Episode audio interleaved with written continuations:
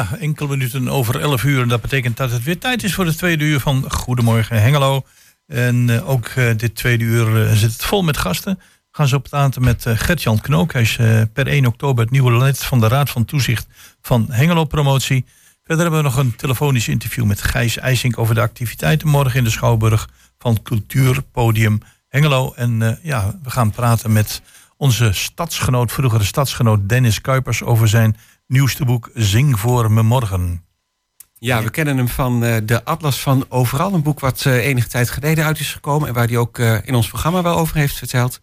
Um, maar er is een nieuw boek. Geen vervolg, maar een zusterboek noemt hij het zelf. Ja. ja. en dan sluiten we ja, zoals gebruikelijk weer af met Mirella Jellema. En wat er in de Schouwburg deze week te doen is. En, en dan is muziek klaar van AHA, Take On Me.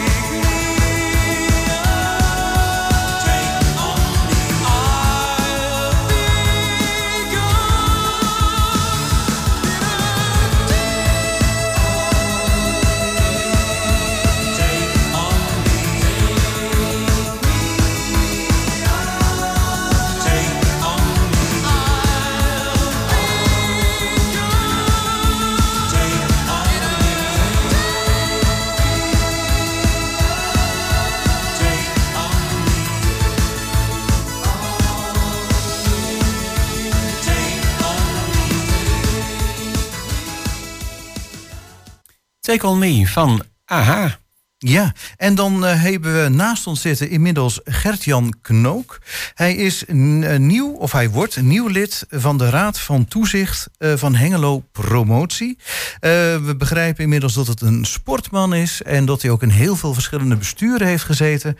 Maar in, het, in de Raad van Toezicht zitten, dat is dan nieuw hè, voor je. Goedemorgen trouwens. Ja, goedemorgen en leuk om hier te zijn. Bedankt voor de uitnodiging. Nou, graag gedaan. Maar uh, ja, een, lid van de Raad van Bestuur. Wij konden ons er ook even nog niet goed bij voorstellen wat zo'n lid van de Raad van Bestuur. Of nee, sorry, lid van de Raad van Toezicht. Ja, wat voor functie dat eigenlijk is. Goed, zoals het zo mooi heet, een lid van uh, Raad van Toezicht uh, is een toezichthouder. Daar zit eigenlijk al een hoop in. in. Dus ja, je houdt toezicht op zeg maar, de bedrijfsvoering. in dit geval van de organisatie Hengelo Promotie. En daarnaast eh, vervullen we, uh, we zijn natuurlijk met meerdere mensen, een rol van sparringpartner en adviseur, klankbord. Ja, zo moet je dat zien. Ja, en nog even voor de duidelijkheid. Hè. Hengelo Promotie, ja, die promoot ja, evenementen hier, vooral in de binnenstad. Hè? Ja, Hengelo Promotie heeft eigenlijk drie pijlers. de city marketing en evenementen en het toerisme. Allemaal met het gemeenschappelijke doel om Hengelo uh, op de kaart te zetten. Een, uh, een ja, nog betere positie in de regio uh, te laten verwerven. En niet alleen aantrekkelijk te laten zijn voor onze bewoners en burgers, maar ook voor buitenstaanders. Hm. Ja, en voor beide, zowel voor bewoners als voor buitenstaanders, is natuurlijk het kantoor slash winkel aan de markt ook wel heel handig. absoluut. Er is in de basis een hele mooie locatie, mooi centraal, zeker met een nieuwe marktplein. want je hoopt natuurlijk op inloop te krijgen. En als mensen ja, willen weten wat uh, mooie plekken zijn in Hengelo, dan kun je bijvoorbeeld daar uh, terecht, zoals vroeger de VVV zo'n soortgelijke functie nou, had. Een beetje, ja, daar zat ik ook wel aan te denken. Ja, want daar staat ook informatie over wat er dan in Hengelo te doen is. Nou, dat is voor als je hier als toerist bent ook prettig. Ja. Uh, wandelroutes, fietsroutes zijn er te verkrijgen. Ja, en je kunt natuurlijk de evenementenkalender daar zien, voor zover je dat digitaal niet tot je neemt. Ja. Mm -hmm. Ja, want hoe is het nou eigenlijk met de VVV of de Tourist Information? Staat dat daar nou los van of zijn jullie echt in plaats van? Uh, uh, heel eerlijk gezegd uh, moet ik het antwoord op schuldig blijven. Ik weet eerlijk gezegd niet eens of we nog een VVV hebben in Hengelo. Volgens mij heeft Hengelo Promotie een beetje die rol op zich genomen. Maar ik geloof niet dat er nog een apart VVV uh, nee. nee, in Hengelo in ieder geval niet. Maar die relatie, daar wil je dan graag nog een keer voor uitnodigen... als je dat helemaal helder hebt. Als ik goed ingewerkt en ingeburgerd ben in de RVT Hengelo Promotie, prima. Ja, nou duidelijk. Ja. Ehm, ja. je noemde ook al net het pand in het centrum. Um, ja, je, je, gaat dan ook een beetje toezicht houden op de financiën, hè? Uh, natuurlijk, ja, de toezichthoudende rol uh, heeft uh, natuurlijk vooral te maken met dat je goed in de gaten houdt hoe de bedrijfsvoering gaat. En essentieel onderdeel daarvan is natuurlijk wat we met de financiële middelen doen. Want het is, heb ik begrepen, elk jaar een uitdaging om voldoende financiële middelen te verkrijgen. en die moet je natuurlijk op een verantwoorde en goede manier gaan besteden, want het kan maar één keer. Nou, dat komt dus als vrijwilligersorganisatie ook zeer bekend voor trouwens. Ja, dat herken ik ook al uit mijn eigen vrijwilligerswerkzaamheden uh, bij andere organisaties. Dat uh, is heden ten dagen zeker een enorme uitdaging. Mm -hmm. Want het is dan ook een soort dilemma van uh, je hebt een prachtige A-locatie, je zit dan met Hengelo Promotie aan de markt. Maar vervolgens drukt dat ook enorm op de begroting. En dan hoorde ik je in het voorgesprek al zeggen van nou, misschien moeten we nog een plek zoeken die wat goedkoper is. Nou ja, ik heb begrepen, ik moet me natuurlijk nog mijn weg uh, vinden uh, bij Hengelo Promotie. Maar dat dat zeker een aandachtspunt is om te kijken van ja, wat gaan we doen met de huisvesting. Niet alleen als je kijkt naar qua locatie en bereikbaarheid, maar ook kijken wat voor impact heeft dat op je financiële huishouding. En dat zijn continue afwegingen die je dan moet maken. Ja, ja nou begrijp ik wel een raad van toezicht Um, dat zijn niet de actieve bestuurders. Er is één uh, directeur-bestuurder, eigenlijk Maarten Schuurman, uh, die samen met zijn team uh, dagelijks bezig is. Dus jullie zitten wat meer op afstand als raad van toezicht. Kom je dan ook met lange termijn ideeën? Want je had over financiën, van nou dit kan in de toekomst nog wel, dat kan niet. Daar moeten we naartoe met Hengelo Promotie. Nou, we hebben natuurlijk uh, als Raad van Toezicht uh, ook uh, periodiek overleg met de portefeuillehouder, de wethouder Gerard Gerrits. Ja. Dat is natuurlijk een hele belang, belangrijke linking pin. En daar speel je ook als Raad van Toezicht dan een rol in. Om te kijken van ja, wat zijn de mogelijkheden en onmogelijkheden, onder andere qua financiering. Waar je dan samen in optrekt, samen met de directeur-bestuurder in de persoon van Maarten Schuurman. Ja, betekent ook dat Hengelo-promotie voor een deel wordt betaald, gesubsidieerd door de gemeente Hengelo? Ja, de basis van de financiële middelen uh, die wij ter beschikking uh, hebben, die komt vanuit uh, de geldverstrekking in de vorm van een subsidie van de gemeente. En daarnaast probeert Maarten Schuurman via allerlei andere organisaties en fondsen en dergelijke extra financiële middelen te genereren. Zodat Hengelo Promotie optimaal aan haar ambities kan werken. In de vorm van bijvoorbeeld financiering van evenementen. Ja, want het mede organiseren, denk ik ook van evenementen. Nou, en de financiering ervan? Nou, wat ik heb begrepen is op dit moment uh, een van uh, de thema's dat Hengelo Promotie gaat onderzoeken. om te kijken of we daar waar we tot op heden vooral zeg maar, faciliteren en ondersteunen en financieren bij evenementen. Dus de, de aanvragen en initiatieven komen van andere organisaties. Ja of we wellicht als Hengelo Promotie uh, uh, ook zouden moeten overwegen om zelf evenementen te gaan organiseren en meer de regie in de lead te nemen. Maar dat is nou allemaal nog heel erg prematuur. Daar weet ik nog niet de details van, maar dat heb ik in elk geval begrepen. Ja, oké, maar je moet ook nog beginnen als lid van de Raad van Toezicht? Ja, formeel is mijn benoeming per 1 oktober. Oh ja, kijk, nee, dan hoef je dat ook gewoon allemaal nog niet te weten, denk ik. Nee, nee, maar ik doe mijn best om uh, goed kennis te nemen van hoe de situatie nu is. Dit is alvast een leuke schriftelijke over, of een mondelinge overhoring dan eigenlijk, hoe ver je al bent. ik hoor graag of ik geslaagd ben. Misschien kunnen we dat dan weer aan, eh, good, aan Kees uh, Schafferaad vragen, hè? want jij gaat hem opvolgen. Ja, Kees die heeft zijn tweede termijn aan het eind van dit jaar erop te zitten. Dus ik neem zijn plek in. En tegelijkertijd daarmee draagt Kees het voorzittershamertje over aan Lex Rolving. Ah, oké. Um, nou, nou, eigen initiatief hoorde ik je net zeggen. Hè, dat misschien Hengelo Propotie wat meer initiatief moet nemen. Ik heb zo'n idee dat het ook wel een beetje in jouw aard zit. Uh, vergeleken, je hebt een, een heleboel vrijwilligersorganisaties gezeten. Vooral met sport. Volleybal heb je je flink tegenaan gemoeid. Maar dan juist in een bestuur, dus dat je zelf actief was. Hè? Ja, ja, ja dat, is, dat is voor mij ook nieuw. Als uh, toezichthouder uh, opereren meer op afstand en ben je niet aan het besturen. Dat is ook mede een van de vele redenen waarom ik uh, gesolliciteerd heb voor, voor deze rol. Is voor mijzelf ook weer een nieuwe ervaring. Ik doe het niet alleen vanuit mijn maatschappelijke betrokkenheid, maar ook voor mijn eigen ontwikkeling. En ja, ik ben ook benieuwd om iets meer op afstand, zeg maar, uh, je rol te vervullen, hoe mij dat afgaat. Ja, precies. Ben je dan ook niet bang dat je misschien net, net iets te veel tegenaan moet bemoeien, dat je even op je handen moet gaan zitten op, op sommige momenten? Nou, bang niet, maar dat zou best wel eens kunnen gebeuren. Maar ik ben niet alleen. Hè. We, we zijn met z'n drieën, naast Lex Rolvink, uh, Roswiede Burgman. Dus uh, ja, daarvoor ben je een team en kun je elkaar wat dat betreft daar ook op aanspreken of in coachen. Ja, oké. Nou, heel mooi. En kun je nog iets over jouw achtergrond vertellen? Want je, nou, we zeiden al bestuursfuncties gehad. Onder andere, ik dacht voorzitter ook van de volleybalvereniging. Dat klopt, ja. Ik ben, uh, dat is maar eigenlijk met de paplepel ingegoten vanuit huis. Mijn ouders zijn, zijn uh, en waren ook altijd heel erg uh, maatschappelijk betrokken. In allerlei vrijwilligersfuncties. Is bij mij niet anders. Ik heb heel veel vrijwilligerswerk gedaan binnen de volleybalgemeenschap. Hier in Hengelo ben ik onder andere acht jaar voorzitter geweest van Webton Hengelo. Ja. Ik heb nog een aantal jaar in het bestuur van de stichting Topvolleybal in Hengelo uh, gezeten. Samen met Jaap Heersen, die dat nog steeds uh, doet. Ik heb in de laatste sportraad van Hengelo gezeten, toen die nog bestond. ik ben momenteel ook aan het einde van het jaar alweer twee jaar actief voor de, als lid van de adviesraad Sociaal Domein. Dus ja, ook wat dat betreft ben ik wel een bezig persoon. En probeer ik op die manier mijn steentje ook bij te dragen. Oké, en dat is voor een deel is dat uh, beroepsmatig ook?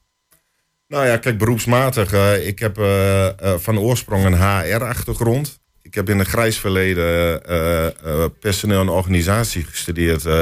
eerst hier in Hengelo, waar toen nog de Sociale Academie was. Ja.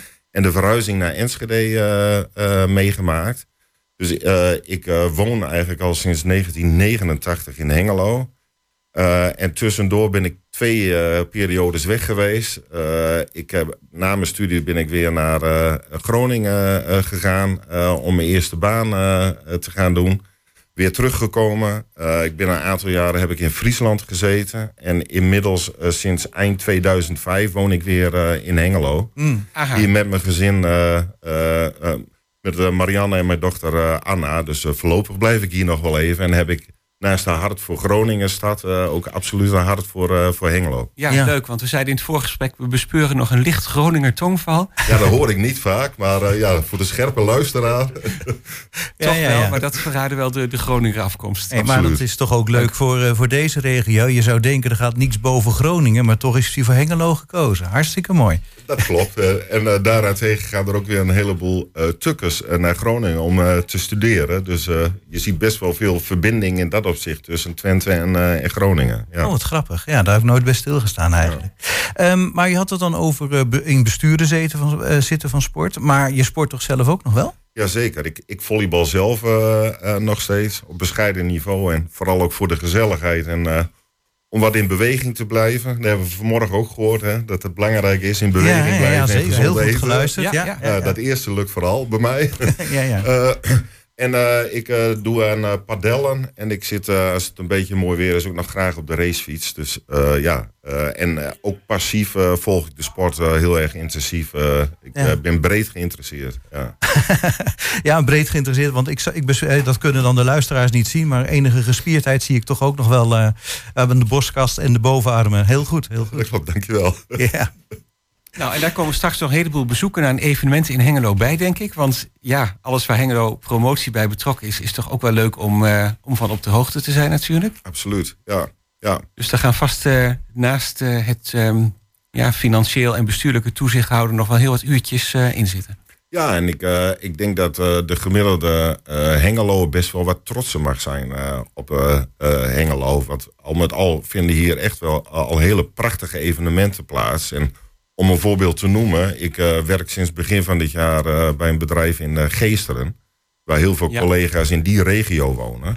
Maar dan hoor ik dat die collega's of hun familieleden heel vaak graag naar Hengelo gaan, omdat die goed bekend staat vanwege de leuke evenementen. Dus ja, ik denk dat de, de, bewoners buiten Hengelo vaak dat nog veel beter zien dan de gemiddelde Hengeloer zelf. Dus daar is nog wel wat ambassadeurswerk te doen, denk ik. Ik denk dat ze hier bij Hengelo Promotie een uh, hele goede persoon hebben gevonden. Ik wil zeggen, nou, uh, doe je best om dat nog inderdaad uh, te, ja, te vergroten, die bekendheid. En inderdaad, van in Hengelo is altijd wat te doen en dat bedoelen we dan positief.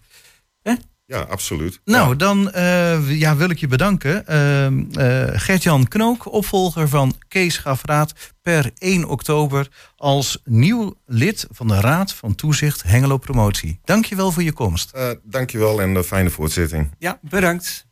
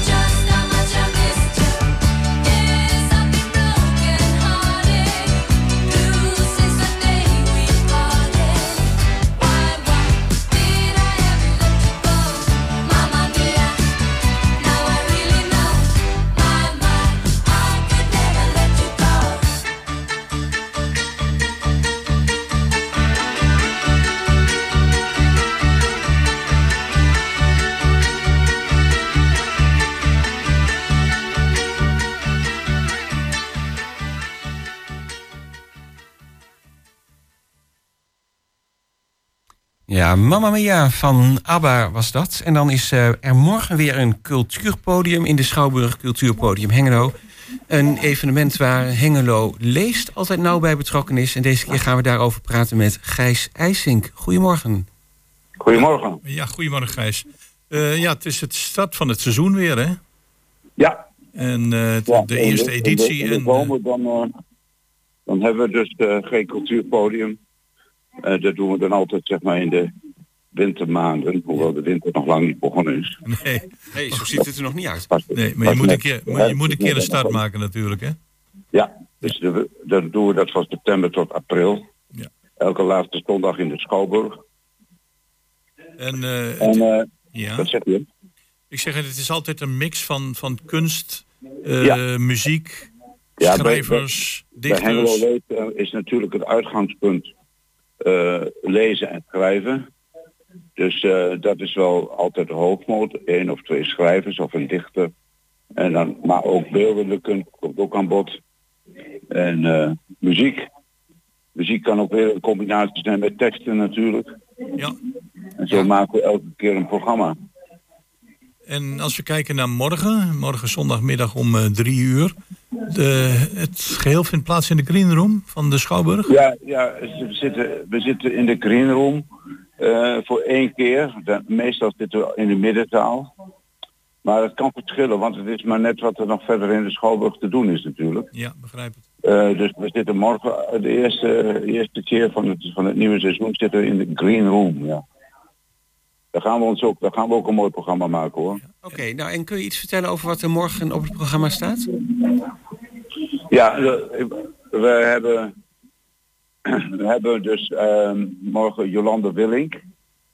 Dat is een uh, ja. kunstenares die uh, 1400 absurde profielfoto's van mannen op Tinder heeft verzameld. En daarmee exposeert. Ik weet niet of je het fenomeen Tinder kent. Ja. Ja, dus uh, willen mannen nog wel eens op een hele excentrieke manier of op een bizarre manier willen ze zich daar etaleren. En uh, daar heeft ze dus uh, een beetje ook mee lopen photoshoppen. En zo daar heeft ze mooi een soort van kunstzinnig profiel um, project van gemaakt. Ja, want ze komt natuurlijk de gekste dingen tegen. Wat zeg je? Ze komt natuurlijk de gekste dingen tegen. Tenminste, dat begreep ik wel van wat ik erover gelezen heb. Ja. Ik vraag me wel af, mag zij dan eigenlijk zomaar die profielfoto's gebruiken? Dat mag ze, ja. Ze, ze zei dat het mocht, dus daar staan we er maar vanuit. Ja, nee, ze heeft ook geëxporteerd. Ze heeft al, al een paar weken geleden heeft ze ermee geëxposeerd in de Mullerwerf. Dus, uh, oh ja, ja, ja dat is ook zo. En ze gaat nog verder met die exposities, dus dat... Uh, dat, dat zal wel mogen in elkaar, ja. Oké, okay, nou daar kan ze vast zelf het een en ander over uitleggen, want dat komt ze doen. Ja, nou dan hebben we Louis Gillis, de dichter hier uit Hengelo, die ehm, ter gelegenheid van zijn 75 verjaardag zijn eerste bundel heeft gepresenteerd uh, onlangs. Met ja? mooie poëzie van allerlei genres, ironisch en serieus. Het boek heet Van aanzoek tot werfkei. Heeft hij eigenlijk alle gedichten die hij in de loop van de jaren gemaakt heeft, daar heeft hij een keuze uitgemaakt en die heeft hij daarin gezet en dat gaat hij morgen over vertellen. We hebben uh, ja? Fred Menko, dat is een schrijver uit, uh, uit Enschede afkomstig die nu in Amsterdam woont. En die, uh, ja goed, een boek 14 kinderen, dat is, de, dat is de oorlogsgeschiedenis van zijn familie. Zijn Joodse familie. Die in de oorlog grote klappen heeft gehad. Ik weet niet of je wel op het Joodse kerkhof bent geweest in Delden. Ja, Bos. Daar liggen ook een paar uh, menko's. Die, die komen ook in dat boek voor. En hij gaat ons vertellen over zijn boek. Dat is al een klein jaar uit hoor, maar dat was toch voor ons interessant om, om hem eens uit te nodigen. Ja, zeker. Ja, ja en u noemt uh, inderdaad uh, Delden. Er liggen ook wel wat um, stolperstenen, uh. Ja. ja, klopt. Die ook op zijn uh, familiebetrekking hebben, als ik het goed heb. Ja, ja. Nou, dan hebben we natuurlijk de muziek deze keer van uh, Frans Assink en Bart Eugelink. Onder de naam 60s Dylan en More. Frans Assink is onze hengeloer die uh, gespecialiseerd is in Bob Dylan. Vooral in de, in de vroegere songs van Bob Dylan. En die gaat spelen en misschien ook een beetje erover vertellen. Dat is eigenlijk in grote lijnen het programma. Wat ik nog graag even wil opmerken is dat we ook afscheid nemen van onze secretaris Remco Medler. Dat hebben we al een paar keer vaker gedaan. Hij is een paar maanden geleden overleden. 50 jaar oud. Daar gaan we nog even bij stilstaan. En onze presentator door de jaren heen, Hanneke Menzik, is er ook mee gestopt. Zij wordt opgevolgd door Tine Hilhorst. Uh, dus dat is ook nog weer nieuw morgen dat we een nieuwe presentator hebben. Ja.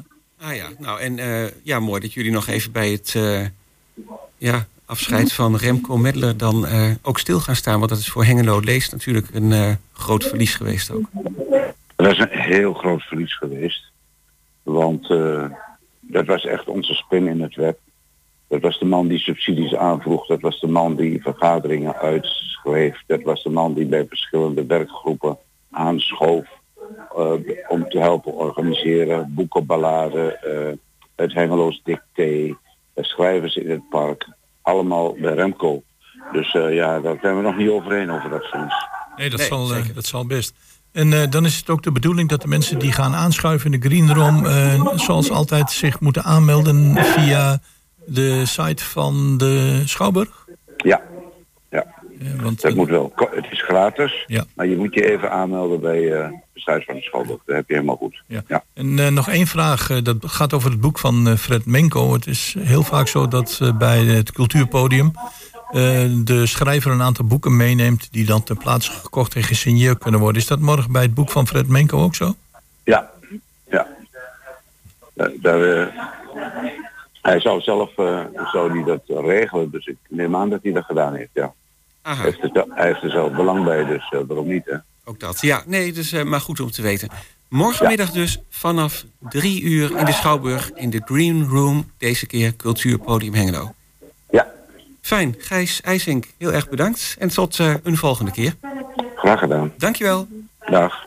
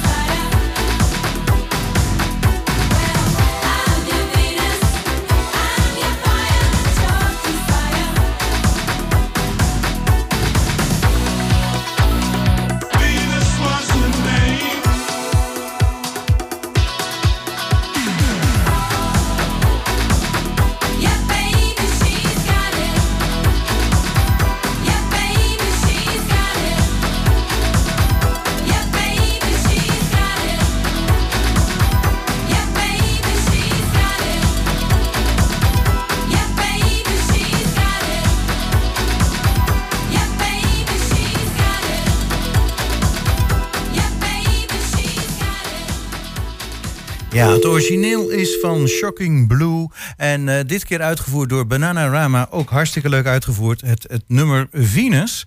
En we wilden van Venus naar Dennis. Maar Dennis heeft ineens de telefoon opgehangen, zo lijkt het. Nou, we gaan even proberen te bellen. De verbinding verbroken is. Ja, en, en, toch, hij zit toch in Nederland. Dus wat dat betreft zou het geen probleem moeten leveren. Maar we gaan het met uh, Dennis hebben om, uh, terwijl Gerben contact zoekt over zijn vierde roman, inmiddels Zing voor me morgen. Uh, die is voorafgegaan door een aantal andere boeken. De laatste keer dat wij uh, Dennis interviewden ging het over de Atlas van Overal. En uh, dit boek ja, beschrijft ook familie, maar dan toch op een andere manier en ook een andere gedeelte van de familie. Maar welk gedeelte dat is, dat zullen we zo met hem gaan bespreken. Tenminste, ik ga ervan uit dat we hem zo meteen aan de telefoon krijgen. Ja, en met Dennis bedoelen we dan Dennis Kuipers. Want ik geloof dat we de achternaam nog niet genoemd hadden. Nee, nog niet, nee. Nou, we zitten nu vol spanning te wachten naar uh, te kijken en te luisteren naar onze technicus. Die is nog druk aan het bellen. Um, ja, wat kunnen we doen? Uh, ik kan we vast vertellen dat straks aan het einde van het uur... dat we nog even gaan naar Mirella Jellema met de Schouwburg-agenda. Maar uh, dat laat nog even een paar minuten op zich wachten. Den, we hebben hem geloof ik aan de telefoon. Binnen een paar seconden. Ja, Dennis, ik heb net de inleiding al gehad. Het is je vierde boek. Met als uh, prachtige titel Zing voor me morgen. En uh, deze week uh, bij de presentatie bij Broekhuis heb je al gezegd... het accent zou moeten liggen op zing.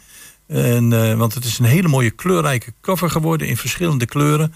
En inmiddels jouw vierde boek, het, het derde boek, De Atlas van Overal... ging met name over de bekende en onbekende mannelijke kant van, van jouw familie... En uh, deze keer heb je gezegd, ga ik het hebben over een aantal markante vrouwen binnen de familie. En dat zijn jouw overgrootmoeder, jouw grootmoeder en uh, jouw moeder. En uh, ja, het, is het een verhaal wat er komen moest? Omdat de mannelijke kant van de familie aan de orde is geweest? Ja, ja, ze voelden het wel. Het was natuurlijk, kijk, het is allereerst een roman. Dus het is gebaseerd op verhalen, op anekdotes op een handjevol foto's die ik had. Um, en voor de rest is het allemaal ingekleurd door mijn verbeelding natuurlijk. Maar het is wel, ja, waarom schrijf je een roman? Je wil een, een verhaal vertellen dat aan de ene kant uh, universeel is. Een verhaal over in dit geval uh, ja, moeders zonder mannen, uh, dochters zonder vaders. Maar tegelijkertijd het heel persoonlijk is. En juist daarom heb ik mijn familie dan als voorbeeld genomen, zeg maar, of als inspiratiebron gebruikt. Uh, omdat hij toch het dichtst bij mij staat natuurlijk. En omdat uh, die familie voor mij het grootste mysterie uh, biedt, zeg maar. De familie van jou biedt, biedt het grootste mysterie. Ja, dat roept natuurlijk alweer heel veel vragen op. Um, in diverse interviews is er ook, ook gevraagd naar jouw uh, persoonlijke gezinssituatie. Mm En um, ja, het is inderdaad complex, want ik begrijp dat zowel je uh, uh, oude oma, hè, je overgrootmoeder, vond ik een prachtige term trouwens. Je ja. oude oma, je oma en je moeder, die hadden ook een buitenechtelijke relatie en een buitenechtelijk kind. ja, precies. Ja, ja, ja, dat dat stof is om daar een roman over te schrijven, dat begrijp ik heel goed. Ja, ja, en dat was heel markant. Want ik had altijd als kind gehoord dat mijn uh, overgrootmoeder, ja, dus mijn oude oma noemden wij haar, mm. dat zij uh, inderdaad, uh, ze was zwanger van een man die naar Amerika zou gaan. Die zou daar een nieuw leven beginnen en dan zou zij overkomen. maar het schip dat hij nam, of het schip waarmee hij ging, was de, was de Titanic. Ja, yeah. Toen bleek dat verhaal uiteindelijk, ik heb het jarenlang gehoord en het is echt pas um, toen ik zelf vader werd en ja, toch een beetje dan in mijn geschiedenis ging graven dat bleek dat het helemaal niet klopte. Dat zij een buitenechtelijk kind had.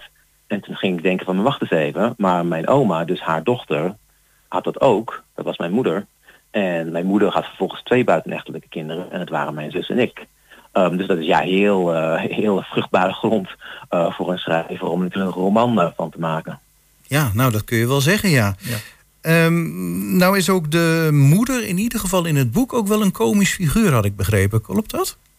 Ja, nou ja, ik vind van wel. Dus uh, kijk, uh, je kan een, een, droevig verhaal of een, uh, een eng verhaal of wat dan ook, kun je vaak versterken, vind ik zelf, door humor. Um, dat het juist niet allemaal te zwaarmoedig wordt of te...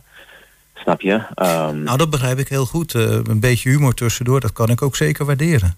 Ja, ja dus de moeder is... Kijk, het, het natuurlijk deels, je had het over de titel, Zing voor me morgen. En het is deels een, een bede, een soort vraag om, om verbinding, om communicatie. Dus communicatie speelt een grote rol in, in het boek. En um, nou ja, communicatie, daar kunnen natuurlijk heel veel dingen uh, misgaan. En dat kan tot hele komische situaties leiden. Dus er zitten inderdaad uh, ja, gesprekken in met de moeder, um, dialogen, er zit een monoloog in van de moeder zelf. Um, waarin ja, ik als schrijver dan echt heerlijk een beetje te buiten kon gaan aan alle misverstanden die er kunnen ontstaan als je, ja, uh, als je eigenlijk niet echt, je, je communiceert wel met elkaar, maar je, je wisselt niet echt belangrijke informatie met elkaar uit. Snap je? Ja, Dennis, je wilde het een roman laten zijn. Dat zegt dat betekent dat feit en fictie in principe door elkaar lopen. Maar in dit geval is het, uh, is het verhaal van de fictie heeft toch de overhand, hè?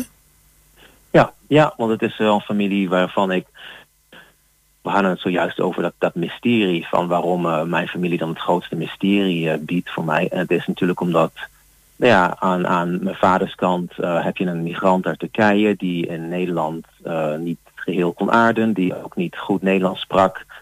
ik ben zelf migrant, ik ben zelf in Amerika beland, um, heb niet goed contact onderhouden met mijn vader of ja, met de rest van de familie had ik vroeger eigenlijk al heel weinig contact. Um, die woonden verspreid zo'n beetje ja, door de hele wereld. Uh, vooral in Nieuw-Zeeland en Australië. Er waren ook wel mensen in, in Nederland, maar daar hadden wij dan ook weer geen contact mee. Dus ja, het is, het is een familie die um, ja, heel erg versnipperd was. Of althans, um, voor mij dan. Het waren heel veel mensen yeah. met, met, wie wij geen contact hadden. Ja, dus... En nou ja, dus ja, dan moet je dat gaan invullen. Dus dat is wat ik zeg, van, ja, het is misschien 10% waar en 90% verzonnen. Ja. Nou, is het ook, uh, je hebt ook aangegeven van uh, als je het boek De Atlas van Overal hebt gelezen, is dit niet uh, direct een vervolg. Dit kun je er ook los van zien. Want dit, gaat, dit boek staat op zich. Ja, ja dus ik noem het steeds een zusterboek. Het staat ernaast, zeg maar. Ja. Um, ja, het heeft een aantal van dezelfde thema's, een aantal van dezelfde personages. Dus ik denk wel dat het een ja, rijkere leeservaring biedt, zeg maar, als je ze allebei leest. Maar ja, je kan ze los van elkaar lezen. Je kan ze in welke ja, volgorde dan ook lezen. Um, ja. ja, ik, wilde, ik wilde inderdaad niet een direct vervolg schrijven of zo. Nee, het, is nee. geen, uh, het gaat geen serie worden. Ja. Nu heb ik hier in uh, een van de recensies die ik heb ik hier voor me. Het resultaat is een roman die tegelijkertijd groots en intiem is. Dan -hmm. vraagt, dat, uh, dat vraagt om een stuk opheldering van de kant van Dennis Kuipers. Um, nou, ik zei het net al, denk ik, dat het... Uh, kijk, waarom zou, waarom zou iemand zich interesseren in mijn familiegeschiedenis? Ik, ik, ik, ik vind een familiegeschiedenis puur ook al niet zo heel interessant. Dat je gewoon stapsgewijs door iemands leven gaat. Van, nou, toen werd hij geboren en toen ging hij trouwen en toen ging hij dood. Um, dat is behoorlijk saai als je het zo zegt, ja. ja, maar zo zijn bijvoorbeeld de heel, ja, heel veel biografieën natuurlijk van mensen. Mm -hmm. um, en daarom ook van ja, kijk, als ik mijn verbeelding er ook niet op los had kunnen laten, dan had ik het ook niet opgeschreven, want het was het een, een reportage geworden. Mm -hmm. Dus um, nou ja, waarom zou iemand zich interesseren in, in mijn familiegeschiedenis? Nou, omdat je er een universeel verhaal van maakt. Een verhaal dat allereerst gewoon hopelijk uh, een goed verhaal is. Um, het is hopelijk, ja, wat we al zeiden, amusant, maar ook spannend. Er zijn natuurlijk stukken die spelen tijdens de Tweede Wereldoorlog. Er is een heel stuk dat speelt tijdens de Eerste Wereldoorlog. Er, is, uh, er komt een gruwelijke moord in voor die dan wel echt heeft plaatsgevonden. Maar ja, uh, waarvan je de details zelf invult. Um, ja. ja. allereerst is het gewoon hopelijk een, een, een meeslepende roman. Ja, um, ik, ik, heb ook ergens gehoord dat je het ook een intergenerationele roman wilt noemen. En dat heeft wat te maken met moeder, oma en oude oma. En um, ja. ik had het idee dat je daar ook verbanden zocht van uh, of verschillen tussen de generaties en hoe ze met de problemen omgaan. Uh, klopt dat een beetje? Ja, dat vind ik juist dan wel het interessante aan een familiegeschiedenis. Dus niet zozeer um, dat stappenplan, zeg maar, maar wel van oké, okay, maar als schrijver en maak je daar natuurlijk een literaire constructie van. En die constructie bestaat uit, verbanden die je legt. En die kunnen misschien ja, verzonnen zijn. Of ik bedoel, uh, kijk, het leven volgt nu een, een uh, oorzaak en gevolg. Dat, dat, dat, ja, dat, zo werkt het vaak niet in het leven, maar in de literatuur wel. Dus als je dan een, een overgrootmoeder hebt die uh, inderdaad een buitenechtelijk kind krijgt, dat zij vervolgens niet geheel kan accepteren. Ze stopt het in een weeshuis of ja, laat het achter in een weeshuis. Vijf jaar later neemt ze terug in huis. Um, heeft eigenlijk altijd een band met het kind. Dat kind verhuist en wordt vermoord. Um, ja, dan ga je dan toch denken van als schrijver van ja, maar heeft het een met het ander te maken. Als dan vervolgens dat verhaal zich eigenlijk herhaalt in de volgende generatie, dus met de oma, en vervolgens heb je weer echo's van dat verhaal in uh, de derde generatie van dus de moeder. Um, ja, daar wilde ik een, een, een, een, verhaal omheen bouwen. Ja. Uh, heb je dan ook het verhaal eromheen gebouwd, maar heb je dan ook een soort van antwoord gevonden waarom dan inderdaad ja, zo'n probleem, ja, blijkbaar een generatie dan meegenomen wordt? Um, nou, ik ben niet zo heel erg geïnteresseerd in de antwoorden. Um, ik vind de vraag, ja, nee, ik vind nee, dat had ik ook wel ergens anders gehoord, maar ga verder. Ja, nee, maar dat is ook zo, want ik vind het, ik, ik, ik vind het interessant om, om, om, van die verbanden aan te wijzen. En dan inderdaad die vraag te stellen van ja, maar hoe kan dat dan en waardoor zou dat komen? Mm -hmm. zonder volgens daar conclusies, conclusies aan te verbinden. Mhm. Op een gegeven moment zegt een personage in het boek ook van ja, um, uh, je, kan er wel een betekenis aan geven aan al die levens, maar pas wel op, want die betekenis die is alleen van jou. Dat is niet de betekenis die die mensen aan hun eigen leven gaven. Um, ja. Dan heb ik nog een vraag. Ik, ik zie hier in hetzelfde verhaal staan. Zing voor me morgen leest als een mozaïek van verlangen en verraad. Waaruit bestaat dat verlangen en waaruit bestaat dat verraad dan? Ja, ik denk dan toch, kijk, als je drie generaties vrouwen hebt die um, alle drie ja, bedrogen of verlaten werden door dus mannen die er eigenlijk al andere gezinnen op nahielden. Dat je dan vervolgens dus kinderen hebt die ja, deels opgroeien met ouders die hen niet volledig kunnen accepteren. Um, ja, daar komt dat, dat verlangen en verraad natuurlijk vandaan. Dat verlangen van ja, maar je wil toch, uh, je kan verlangen naar iemand die zelfs al heeft die je bedrogen, uh, kun je toch nog naar dan verlangen. Je kan verlangen naar een moeder zelfs als die jou verstoten heeft. Um, en dat is op zich de tragiek in, in, in, in het boek, vind ik. Dus dat je die verhalen, die herhalen zich steeds. En er is, ja, je vroeg net een antwoord. Misschien is er geen antwoord. Misschien is er geen oplossing voor. Ja. En is dat juist de tragiek eraan. Nou heeft dat, uh, dat vorige boek, de Atlas van Overal, heeft een heleboel reacties op uh, geleverd. Of op, ja. uh, met name van jouw familie. Ja. Kun je dat ook al zeggen over dit boek Zing voor me morgen? Nou, het is echt net uit. Um, vorige week verschenen, dus nog niet. Nog niet? nee, nee. Hey Jos, even goed dat je die titel nog noemt. Uh, we hebben de titel nog niet verklaard. Hoe kom je eigenlijk aan de titel van het boek?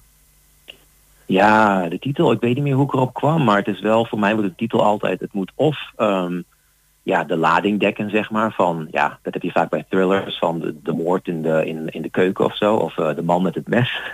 nou ja, um, precies. Ja, of het maar... een soort van emotioneel de lading dekken. En voor mij is het echt wel, ja, wat ik net al zei, het is een soort van, het is een bede, het is een, een, een vraag om verbinding, communicatie. Maar het heeft ook wel iets melancholisch of iets hoopvols ja. van zing voor me morgen. Van ja, maar waarom niet moment... vandaag dan denk ik dan meteen? He, zing voor ja. nu, weet je? Dat, maar... Ja, nee, maar toch wat verlangen van... Um, ja, er zijn mensen die... Er zijn die drie vrouwen die blijven eigenlijk altijd wachten op iemand die ja, nooit echt komt. Um, dus dat is het morgen, een soort van wachten op Godot. Um, ja. ja, het heeft iets hoopvols, maar ook iets melancholisch. Een, een, vraag die aan veel schrijvers wordt gesteld, en dus stel hem ook aan jou. Van, ja. uh, is hiermee de, de cirkel uh, van de familie Dennis Kuipers rond? Of zeg je, er komt nog een vervolg, of in ieder geval een vierde boek. En misschien zou dat wel uh, ja, ook hierover kunnen gaan. Een derde boek zou het dan zijn in ja, deze... Derde geval, in dit geval. ja. Nou ja, ik zei net dat dit vervolg, dus dan is het moeilijk om te zeggen, er komt alsnog een deel 3. Uh, het wordt niet mijn vol volgende boek, dat, dat weet ik wel. Um, er spelen natuurlijk nog wat dingen, want het zijn wel thema's. Kijk, het thema van, van verbinding, communicatie, maar ook migratie, identiteit, um, zijn dingen die mij enorm bezighouden als, als migrant, als vader, als halve Nederlander en halve ja, Turk en, en misschien nog een, een beetje Amerikaan erin. Um, ja, er zijn wel thema's die ik denk dat terug zullen blijven keren in mijn werk. Oké okay, Dennis, uh, Zing voor me morgen. Net uitgekomen, te bestellen in de boekhandel. Fijn dat je het even wilde toelichten. Ja, uh, we wensen je nog uh, de komende tijd dat je in Nederland verblijft een heel prettig verblijf. En fijn dat je even tijd hebt gevonden om ons te woord te staan over dit interview. En wat mij betreft hou ik het op tot een volgende keer. Ja, hopelijk. Nou, dank jullie wel.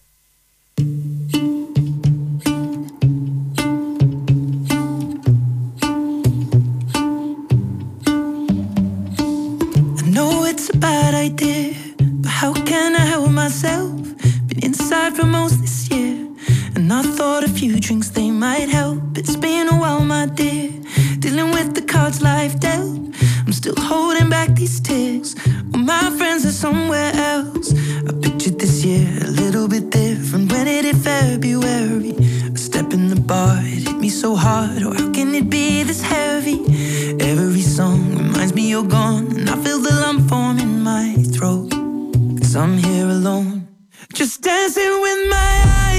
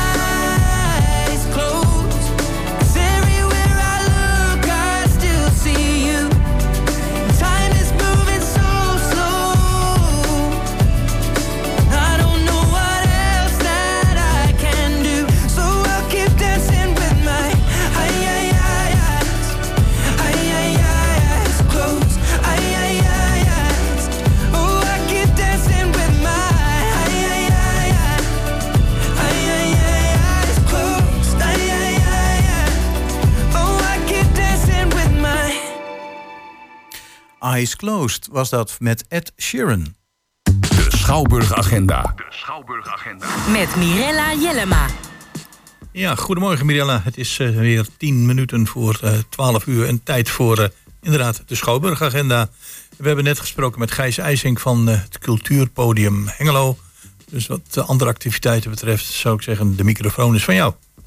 Nou, helemaal goed. Goedemorgen allemaal. Ja, goedemorgen. Uh, volgens mij hebben jullie ook al een collega van mij gesproken over het Hart van Zuid Festival. Wat zegt het. Ja, ja. ja, maar we hebben lang niet alles kunnen noemen hoor. Dus als je er nog iets over wil zeggen, dan mag dat. Ja, nou in ieder geval dat iedereen even een kijkje moet gaan nemen natuurlijk. Vandaag tussen 2 en uh, eh, 11 uur s avond. Want er is een, uh, een bomvol programma met uh, theater, muziek, kunst, techniek. Dus mensen kunnen inderdaad van alles ondernemen en van alles ervaren. Dus uh, zeker een aanrader om even naar broedplaats oogst toe te gaan vandaag. Ja, en dan uh, zal ik anders die website nog even noemen. Hè. Het complete programma is terug te vinden op hartvanzuidfestival.nl. En daar staat een prachtig blokkenschema. Nou, klopt helemaal. Ja. Goed. Nou, dan, uh, ja, het cultuurpodium is dus inderdaad ook al behandeld. Dan schiet ik door naar uh, de voorstelling van morgenmiddag bij ons in de grote zaal. Want dan staan René van Wegbergen en Bettina Holwerda bij ons op het podium. Uh, met de voorstelling hashtag perfect.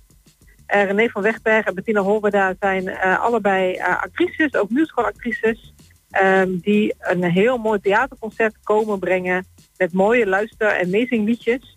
Um, eigenlijk over de vrouwen van nu. ze hebben allebei een relatie, zijn allebei moeder. ze hebben inderdaad kinderen in de leeftijd van 1 tot 16 jaar. En ze gaan inderdaad hun avonturen als moeder en als vrouw ja, delen met het publiek. Uh, en daarbij ook heel veel zingen. Hmm. Klinkt goed. En dat is dus morgenmiddag om vier uur, hè? Ja. Dat is morgenmiddag om vier uur. Dus inderdaad, uh, alle uh, jonge moeders, jonge vrouwen en vrouwen... Uh, neem lekker plaats in de zaal om vier uur morgenmiddag. Ik zie hier nog wel een mooie quote. Regel een oppas, ga lekker achterover zitten, adem in, adem uit en geniet. Ja, nou, perfect. Nou, precies dat. Goed, uh, dan gaan we verder, denk ik. Ja, dan heb ik op uh, vrijdag 29 september een hele mooie toneelvoorstelling. Uh, het is de voorstelling Ik zeg toch sorry van Remy Sambo en theatergroep Aluin. Een van de actrices heeft ook afgelopen weekend de Colombina gewonnen. Dat is een toneelprijs voor de meest indrukwekkende bijrol in het toneelstuk. Ehm, en deze voorstelling gaat over het slavernijverleden. Hm. Ik herhaal nog even die prijs. De Columbina, de, de prijs voor de meest indrukwekkende bijrol. Ja. Nooit van gehoord, maar leuk. Ja, ik niet, misschien dat je de Theodor kent. Daar heb ik wel eens van gehoord, ja. Ja, dit is zeg maar in dezelfde reeks van, uh, van prijzen. Die worden uitgereikt op het theaterfestival. Er zit ook de Colombina en die is uitgereikt aan Urmi Klein. Uh, dus inderdaad een hele mooie prijs toegekend door de VSCD toneeljury. Mooi, mooi. Uh, theatergroep Aluin en uh, Remy Sambo maakt. En dan de ja. voorstelling heet dus Ik zeg toch sorry. Ja. Uh, dat is te zien dan aanstaande vrijdag om 8 uur in de middenzaal. Klopt. Ja, het gaat inderdaad over, over slavernijverleden. En wat betekent het om anno nu sorry te zeggen voor iets dat zo lang geleden lijkt. Mm. het blijft natuurlijk een, een belangrijk stukje van onze geschiedenis.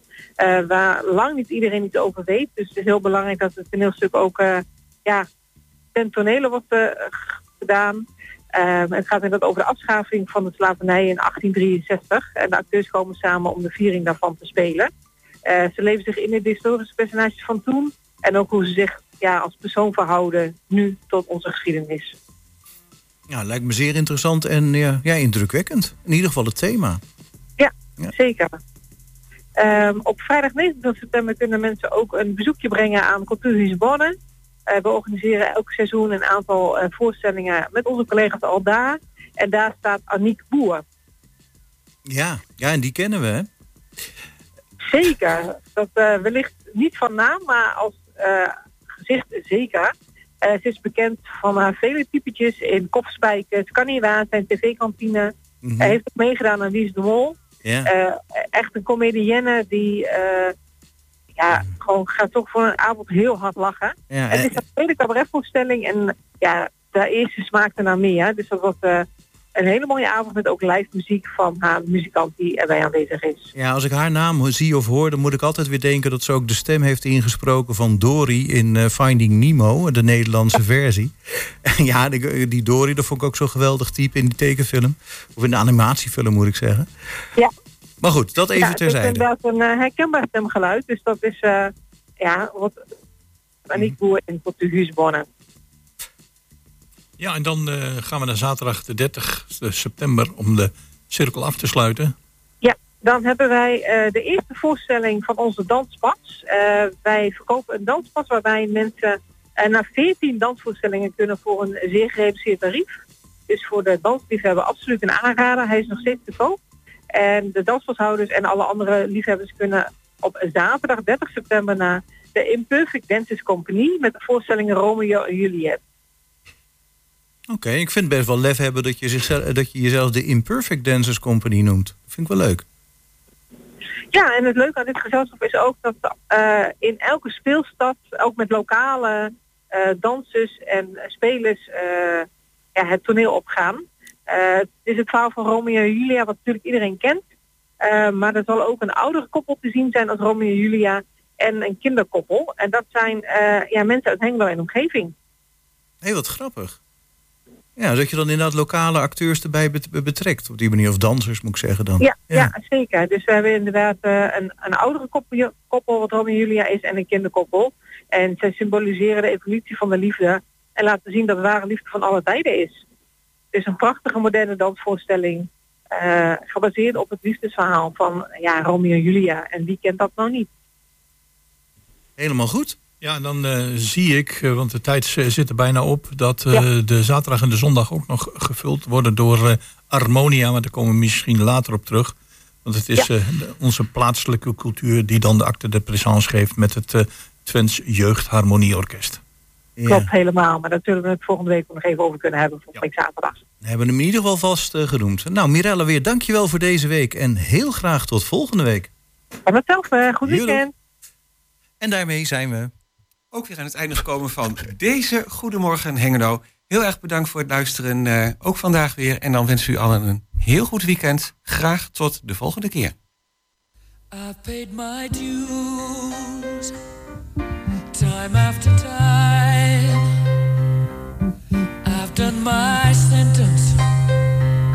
But committed no crime.